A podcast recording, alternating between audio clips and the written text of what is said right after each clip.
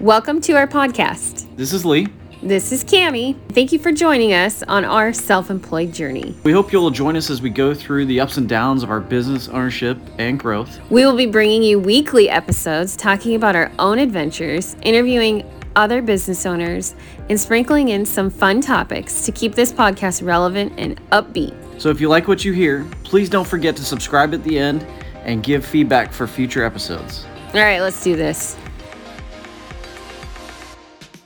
I've been telling everyone about you. I was flying and you were flying from Vegas to Reno. Mhm. And we ended up sitting next to each other on the flight. And I don't know how we ended up talking about what you're doing. You know, I have this nonprofit background, and you told me you're starting a nonprofit. It was amazing for me to hear such a what are you 17 Yeah, now? I just barely turned 17. You just turned 17. So I'm having this conversation with you that felt like I was having a conversation with a friend that's 40. No offense. You're I, man, I'm taking that as a compliment. So I'm 17, a junior in high school, and I have started Protect Strong, which is an LLC. Then I'm also starting Live Life Bigger, which is a nonprofit organization. And my goal really is to empower, strengthen, inspire, and protect families and kids from the harmful effects of social media and the depression and anxiety that causes from pornography. Really, the main goal is to put just a little more love into the crazy world that we live in and to put more connection into this world. It's been a great journey. It's been hard, it's been a lot of work, but it's also been amazing. And I love meeting people like you who have helped me so much. Without that help and the guidance I've been given, I wouldn't be anywhere right now. I just want to say, just kind of a funny thing. When I'm traveling by myself, I tend to sit by or gravitate people who look like my family, and you look like one of my favorite aunts. Um, and so I was like, okay, we'll sit next to her. I was looking out your window because you were in the window seat. And Mhm. at the Vegas lights, you know, being from Utah, we don't see that a lot. I was looking at the lights and I just thought you might think that I was just like staring or something. And so I was like, man, don't see that in Utah. Started having that conversation, which was amazing. I need as much help as I can get right now. We talked a little bit after and kept in touch a little through text. You sent me some really great resources.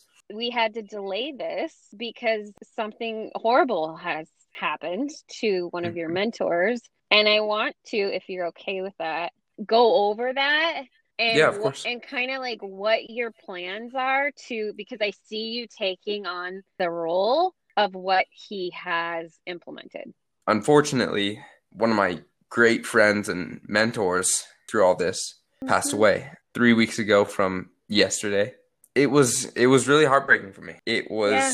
really hard because myself, I saw that he was so necessary. His name's Collin Kartchner. He was so necessary in the fight that I've joined, and he was so influential to so many people. I felt the world lose a hero. Just knowing what he would have wanted, knowing mm-hmm. that he was so invested in the cause, it lit that fire for me. And it's just given me motivation and determination and energy to keep on doing what I'm doing. Honestly, you're in the back of my mind a lot. You know, when we talk about mentors and, and when we were on the plane and you were talking about Collin, and then we were going to do a podcast and you texted and let me know what happened, I immediately knew who he was because you had talked about him and his mentorship to you. He's a stranger to me, but like the connection that you and I had and the talk that we had, I've never been so sad for a loss of someone that I didn't know because I know how much that affects you. Yeah. There's a reason why you meet people. There's Yeah. always a reason. I was talking to one of my friends the other day and I said, you know what? If Smith needs anything, I will be there. Like, I am stoked on what you're doing. I feel like because of this loss, you just said the, the fire's lit under you. You already have the fire, you already had it. It's just now even stronger. Yeah. And if there's anything that I can do with my knowledge or my power or whatever I have, I'm going to be right there by your side. No matter what, anytime, call me anytime. Thank you. What I would love is for you to, if you're comfortable, tell your story of how you got into this. Like, when did this all start and how did you get into this passion? As of like my business and my nonprofit, I've basically started formulating ideas and plans early this summer. But the reason why I do this, the reason why I'm so passionate about this, and I try and get my message out as much as I can to as many people, as many kids, especially as I can, is because of connection. And I talk about this so much. Um, I've started speaking some more. And what I talk about a lot is humans need connection.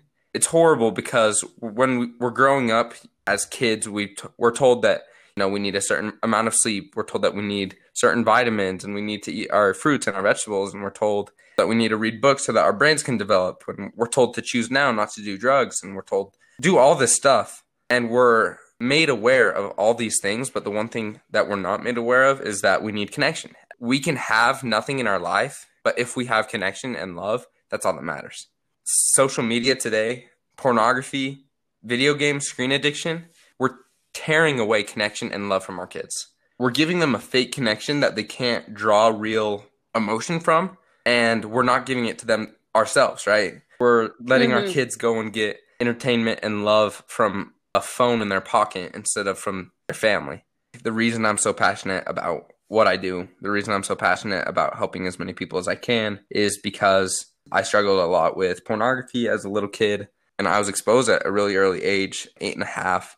It kind of just corrupted the way that I thought. It corrupted the way that I saw the world. And even though I was fairly quick to get out of that situation, it still like my brain remembered the chemicals that were dumped, the endorphins that I felt. So then as I was going age 10, 11, 12, 13, where, you know, those ages are already hard no matter who you are. Whenever I felt uncomfortable, whenever I was bored, lonely, stressed, tired, any of those feelings, my coping mechanism was pornography. My coping mechanism was to spend a stupid amount of time on social media and video games.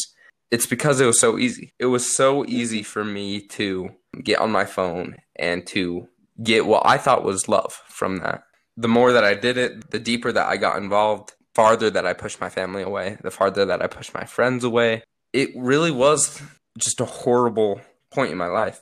Did you get depression? I'm not diagnosed with depression, but uh-huh. there were many times where like I did not want to live the life that I was living. Every day I thought that life wasn't worth living. Every single mm. day I just got through the day to numb myself and get to the next day. Because if I could get to the next day, like that was an achievement. Did your parents see that? Did you have like times where your parents were like noticing that you were having signs of feeling that way? Yeah, for sure. They definitely saw that. But what's horrible is that as a society, we kind of write that off right now as a teenage phase. You know, we're like, oh, they're just mm-hmm. teenagers. They're like that. They're moody and they're, you know, their hormones make them sad and their hormones just make them that way. I don't believe that. I don't buy that. And I tell kids all the time that kids and humans in general were created. We were created for the sole purpose of being happy and ha- having joy. Yeah, my life sucked. I really felt broken. There's a quote by Gabe Deem. He always says there's no amount of porn that can love you back. And I felt that. But I still tried to get it because it was so easily accessible. It was easier to get mm-hmm. on my phone and try and get love from that than to go and tell my parents that I was broken and that I needed healing. I felt the need to hide it especially being a part of my church. I think there's a lot of shame there for problems with pornography. Yeah. I think in the American culture itself, I think even in the worldly culture, there's this thing where it's not cool anymore for boys to be emotional. We have sculpted our society to where it is shameful to go for a young man to go to his parents and tell them that he's broken and that he needs help being fixed. And my parents were very open. We had a lot of open discussion about pornography and the harmful effects. They were loving and caring and supportive, and they are amazing people. My parents are the salt of the earth. But it wasn't enough for me. I just didn't have the bravery to tell them myself. So you guys had conversations over pornography and the effects of it while you were in the addiction phase and they didn't know it.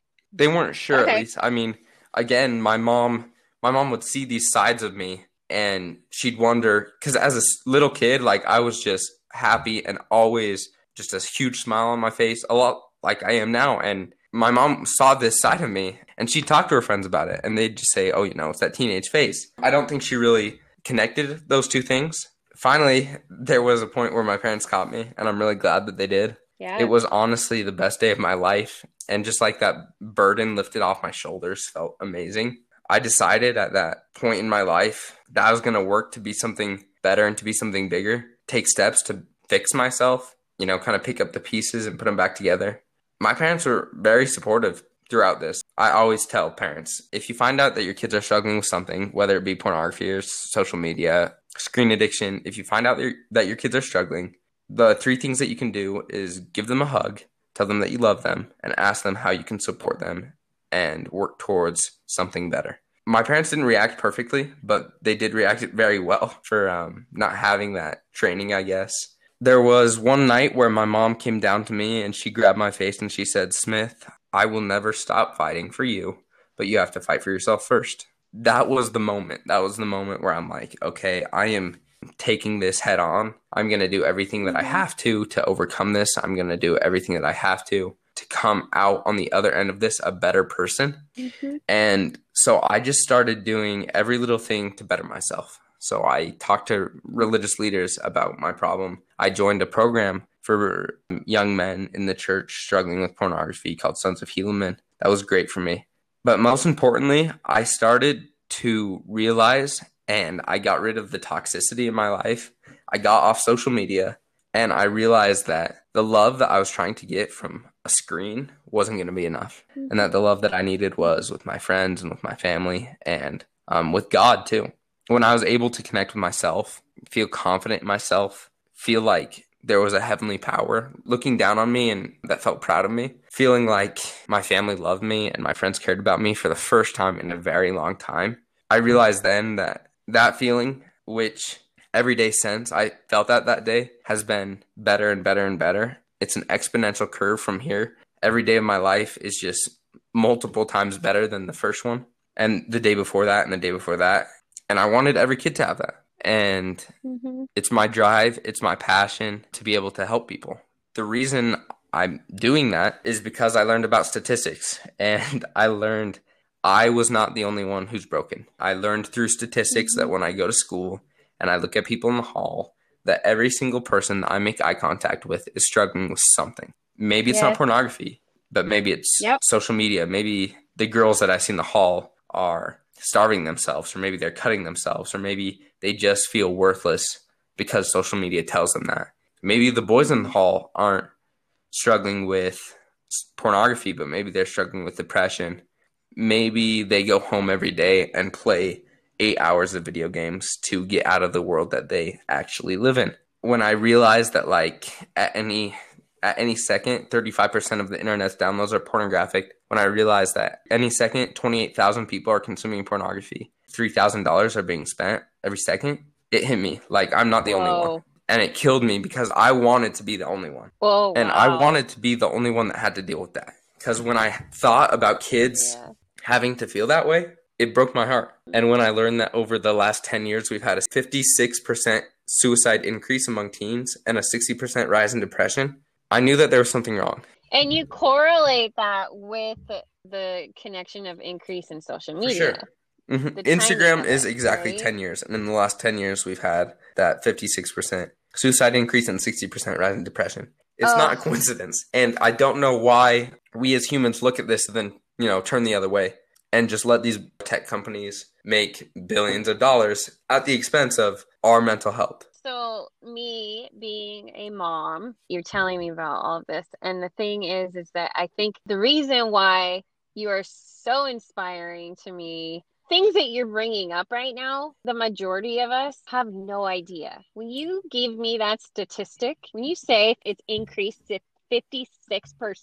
I don't think that society is just ignoring it. I honestly don't believe yeah, we that, know that's it. also true. Right. And that's why I feel like your role and what you're doing and what you're trying to achieve and the passion that you have behind it is so mm-hmm. important to get the message out there because there's moms like me who literally had no clue that statistic yeah. was there. You know, a lot of people don't know what's happening. And it's because there's such a vast majority of things out there that you literally do not have the time in the day to see everything that your kid is doing digitally. If parents would spend 10 minutes watching TikTok videos, realizing the content that's on them, realizing what your small children are learning, no parent in their right minds would let their kids have that. There's so much time involved in looking at the 300 apps that are out there for your kids to go spend time on, which is why I try and do what I do. But there's also this thing that Collin used to talk about a lot. We call it NMK syndrome, and that's not my kid syndrome. And a lot of parents, when they hear about these Yeah. things, they're like, well, that's not my kid. And I think a lot of it is because we as a society associate pornography addictions, you know, depression with a certain type of person, a certain type of kid. Well, and I think that it goes farther than that actually, because a lot of times that what do you call it? What not my kid call it? syndrome. Not my kid syndrome. That goes far beyond just the pornography. I see people going, "Oh no, my kid, no, my kid wouldn't have hit Right. your kid," and it's like, "Oh yeah, no," and of course, my kid's not Right. not doing that. Yeah, it's all That's this. Yeah, horrible, my kid right? my kid isn't Mhm. destroying themselves because of social media. My kid doesn't have a problem with playing too much video games. My kid would never do anything wrong. It's because that parents love their kids and parents think that their kids are the best. And I tell parents this all the time, your kids are amazing. All kids are amazing. Which is why I'm trying to share my story. I am a normal kid. I get good grades in school. I do a lot of extracurricular. I play sports. I take college classes in high school. And we need to get rid of this idea that there's that certain type of person and it's your kid that doesn't do that. Because me, Smith Alley, I I struggle and I'm a good kid. I know that. But I still struggle because mm-hmm. everyone mm-hmm. struggles. And this not my kid mm-hmm. syndrome is what's destroying our society, really. Then we don't give kids the love and the protection and the support that they need. And it's heartbreaking. You know, the biggest thing is just realizing that it's out there. And why I'm trying to put my story out there is Mhm. for everyone to realize that it happened to me, you know, a good kid living in Bountiful, Utah. Nothing nothing bad happens in Bountiful. and that just goes to show like this is everywhere. People Yeah. need to realize that. I got to this point in my life, right, where I just feel so amazing. I never say that I overcame a struggle because I'm overcoming a struggle. Because everyone is always struggling, and I still struggle with my neural pathways and chemicals in my brain because I'm a teenager. I struggle with all these things, but I've finally been able to find joy in the fight. Because I'm trying, because I don't give up, I have joy and I'm happy. And I got to this point where I felt Mhm. so good. I feel so good that I couldn't keep that to myself. I saw all these other kids Mhm. struggling. And when I saw those statistics, I looked around at school and I paid more attention, you know, at school, the grocery store, on my, on my lacrosse team, paid attention and I saw it. I saw the kids hurting. I really wanted to help. So I just started with little things. I started with talking to friends, kids on my lacrosse team, getting them help. Just the little things at first. I did a presentation for 200 people speaking on the harmful effects of pornography and social media. Where It was, was- that it was at a that church event. I actually did it for my Eagle Scout project. Okay. And then Okay. after that, I just fell in love with helping. I fell in love with speaking. I fell in love with um, talking to people, then looking out into the crowd and just hoping that my message could change one life. I just started to plan more and more of these events, planned high school assembly, other of these small presentations for church groups, youth groups, anything that I could do, I was planning. This summer, when I had all these things planned, and in the spring, everything was canceled due to COVID It kind of changes the path, right? from the time I was 14, I had gotten a job at Chick fil A. When I turned 16, they made me a manager there. And it, I, I had like a midlife crisis at 16 years old. Oh my I thought- gosh. I thought I was So peaking, and I'm like, there's no way that like I am the most qualified person here to do this, and I have to do something that I'm passionate about, and I want to do something that you know. I just kind of remembered me speaking. I remembered having these great interactions and these great experiences, and I wanted more of that. I quit my job at Chick Fil A Mhm. and I started Protect Strong. For the first month, it was actually really hard. My service, I go into families' homes and I talk to their kids and their family about pornography and social media and technology and the harmful effects. And then I help parents set up restrictions and web filters, internet safety blocks, so that they can feel confident because there's a lot of parents Mhm. who just don't know how to deal with the tech side of it. You know, the first month or two was actually really hard because what I talk to my parents about all the time is I'm I'm not selling candy bars. I'm selling Yeah. a lot of hard change. I'm asking people to change their habits and to change the way they think and to change the way they act on a daily basis. And it's really hard. Well, okay, so hold on. Let me just say something here because what you told me earlier, where where your mom came in and said, "You know what? I'm behind you 100 Mhm. percent, and I support you 100 percent, but you've got to support yourself 100 percent first. No, you're not selling candy. Yes, you're asking people to change to do these changes, but it's almost like you now need to take the role of what your yeah, mom said. yeah, to you. exactly. I'm out here trying to help these parents, but they they have to help themselves, right? They have to want to help themselves, and they have to want Mhm. to help their kids, and they have to want to protect their families. It was really hard for that to happen to some families, and I'd reach out to people and be like, "Hey, you commented on my post and said that you like what I'm doing. You want me to come over? You know, I I know you have four kids." And they'd be like, "No, we Mhm. love what you're doing, but that's not really for us." It pained me because this is for everyone. That's Yeah. why I'm doing what I'm doing because because of those st- statistics. And I think it's crazy that people think they're like a statistical outlier. It's almost like they're in denial, or it's like, oh, we love what you're doing and your passion and your desire to help and what you've gone through is amazing, Yeah, it's but we're not doing Exactly, it. It's yeah. like that. it's more not my kid not syndrome. My kid. we're grateful for you. We love what you're doing, but that's not our kid. Denial. For sure. And it really was hard um, dealing with that at first. And it really was hard to get people to realize that. And that's when I met Collin. You know, I had already known about Collin before, but I reached out to him and I was like, hey, Collin, this is my, here's my story. Here's what I'm trying to do now. Can you just like give me a shout out on one of your Instagram stories? He had at this point 197,000 mm-hmm. followers. He now has 264,000. But I was just like, even that will help so much. And he said, Hey, Smith, love your story. Why don't you just come share on my podcast? Lots of reach that way. And then being able to work with him, being able to learn from him, just kind of being his presence. And he really was an amazing mentor. He really was someone who taught me so much, someone who I looked Yeah. up to. He put 110% into his movement called Save the Kids um, because that's all he cared about. All he cared about was saving the kids. He was able to, you know, boost my business, get me a lot of, you know, marketing, having that reach. Kind of just took off from there. Yep. And it's something that I'm still working on growing. And I'm in that super like baby phase of business, right? It's very hard. It's very demanding. It's a lot of work to do this in high school. Lots of meetings, lots of things that I don't know how to do because I'm just a high schooler, but it's a movement that I'm invested in. It is a passion that I have because I want other kids to feel the way that I do now. And I want kids to know that their value is priceless and that they shouldn't listen to anything or anyone who tells them otherwise. I want kids to know that they are amazing and that their parents love them and that they just want to help them. This is my calling. I've realized that this is something that I feel like I was mm-hmm. divinely inspired to do. This is something that I hope I will be able to have a lot of reach with. I'm still in the very early phases, but I'm working as hard as I can to make this something that will work out and to make this something that I can do fairly long term. You know how it is starting up and trying to do all of that.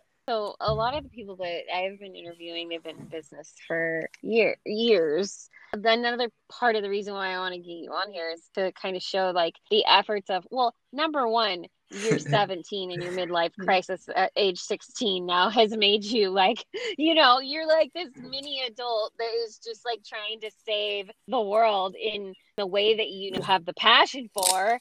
I remember saying to you on the plane, like, your nonprofit with your drive and how strongly you feel. And when I hear you talk, even right now, and I get emotional, I know that you are going to be successful and you're going to get that message out there one way or another. You're not going to stop. You are so Yeah. committed to this that this vision that you have created and the connections that you have made, they're just going to continue you're gonna have bumps along the road. Like yeah it, and you i don't know if you've listened to any of the like business owner podcasts but it's not a straight line one of the gals had said um a couple days Mhm. ago. It's not a straight line. Always bumps in the road and we're always putting out fires and we're always trying to figure out oh that didn't work. Let's go this way. And you're definitely gonna battle that but as long as you have the right people in your corner cheering you on and you're focused on the end goal of what you're trying to achieve and that goal you Mhm. may hit that goal and then you may make a new goal you are just so inspiring to me and i know that sharing this story with others is going to inspire Yeah. others and also get your message out there And when I think like 30 years from now, you're starting this with a passion and in 30 years that can be a 2 million dollar nonprofit helping, you know, and then you get all these statistics. How many mm-hmm. families, how many kids have we helped to get to the point where you are right now today? I think every 17 year old, 16 year old should start a business because the great thing about it is like I have very few living expenses. I can basically yeah. run with this for a long time and if I get keep getting knocked down, I can just get up for about 2 years without any financial consequences. But it is something that I think will do very well because I'm starting it from a place of mm-hmm. love and because I I want to help people. I mean, obviously already there's just been so much support, so much love, and I think that is what will get me through. Everywhere I've gone, I've traveled a little bit, been to Reno and San Diego as well. Everywhere I've gone, there are people there who are generous and who give me, like you, give me advice, give me things that I need to know. And because this is a cause that every single person should be invested in, there's been that love, there's been that support. I think parents, especially, see their kids in me and they want to help because they love their kids. Not only am I ultra passionate about it, I think it's a great idea as well. And so I hope that it works out. I hope that it continues to be a success. I will be busting my butt every step along the way to make sure that it does. I'm behind you 100%. Oh my gosh, I remember one thing that you told me, and I think that this is so interesting. You started a nonprofit. Yeah. You can't even be yeah, on and, the board because you're not 18 yet. How yeah. silly is that? Like, you've got this. You're filling the mm-hmm. positions, mm-hmm. uh, you know, with people that you trust. when I was filing, attorney was like, "Well, let's try and get you on paperwork in shares." And then he called me back and he was like, "No, you can't do that." So I gave 51% of my company to my mom and 49% to my dad. My parents have been mm-hmm. amazing throughout this. And my dad actually got laid off in April or May due to the pandemic. So he's been working with me. He actually might be working for me. He's gotten a few job offers, but nothing good enough to take. So um, we're working towards possibly mm-hmm. having my dad as the CEO of our nonprofit. My parents, again, they're just saints. They went through that hardship with me. And I think being my parents, they felt that pain because yeah. they just wanted their sweet boy back. They really are invested mm-hmm. and they've done amazing things. Uh, my mom gets calls all the time from random moms who just want to talk to her about their family. My dad mm-hmm. is just so mm-hmm. passionate and so invested in my cause. Every person we talk to every day, he goes on talking about my company and my movement and my mm-hmm. nonprofit they've really been again another reason why I can do this because without them I wouldn't be anywhere. They taught me even as a young kid, they taught me how to work. They, they're always behind me, helping me make decisions, helping me make the right decisions, leading me towards resources, connecting me with other people who can help me make those right decisions. They've just been incredible and I can't thank them enough for what they've done. You're just an amazing kid and they your whole family sounds amazing. And when i hear you speak about them i just hope that one day my kids say the same. It's just very very very rare to hear these words from someone so young. And so the inspiration of not only what you're doing but just overall your positivity and your overcoming of something that felt so mm-hmm. negative in your life and turning it into a positive it's mind blowing really for me because I talk to a lot of people that you know it takes years for for some mm-hmm. people to get to the point where you are at and you're you know you've barely yeah. even just started you can't even be on your business license you're an inspiration i'm excited yeah. to see where this goes for you i love your story I think that as you move forward, we are on your side. Anything that we can do to help you, reach out. I'm going to keep checking in on you. I've got all these like second yeah. mothers now because I just meet moms. and they love you and they're like, oh, can you be my son? I I've always wanted a son. Is there anything, is there anything, this is the question that they ask everyone towards the end, that you want to share with others. And I think I'd really like to position this to kids, um, like high schoolers that have a passion for something but might be afraid to do it. Like, do you have any advice?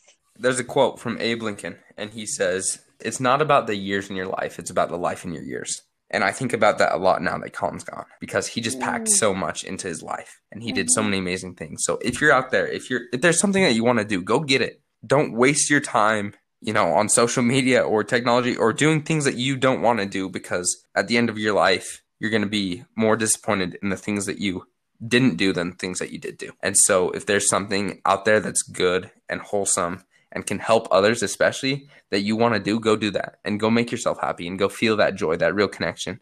That's the most important thing thing that you can do in your life. And that's the first step to helping others is to help yourself and to um, love yourself first. That is amazing. And let's just say we dedicate this episode to Collin, whom I've never met, but has made an impact on you and me and so many others. hmm And you're going to continue to flourish. You will always be the mentor that started you on this journey, Yeah. you know? Amazing story. I think we should do an interview maybe in a couple years and see where you're at. Definitely keep you updated. And you started a podcast. Let's see, what's that called? So it's called the Live Life Bigger podcast. My first episode should be out at the beginning of next week. Okay, so we're gonna keep an ear out for that. Yep. And then your website. So my website is www.protecht, and that's spelled P R O T E C H T, and then strong, S T R O N G dot com. My Instagram's Protecht Strong as well. I don't run it. I have someone run it, but she does an amazing job. She does great on carrying on, you know, the message that I want to spread. You are becoming a nonprofit, a Mhm. 501c3, and this is one of the conversations we had on the plane is in order to do what you do, nonprofits, they need funding. I am encouraging those that are listening to this. How do you how are you collecting donations? We're going to have our 501c3 status probably by January, February. If you need to park some money somewhere for that tax write off, we can take donations. We can feed it through a nonprofit that we're working closely with. It's a fiscal sponsor Yeah. that then is still a write off for the people who are donating. So Right. how do they donate to you? Um, if they're listening to this and they want to and they're like, Oh my gosh, um, yeah, if you'll just email me at protechtstrong, just like my Instagram at gmail.com, we can work something out. I appreciate any donations at all. I'm so proud of you. Thank you. My my second son Yeah. that everyone else is sharing too. yep. That's right.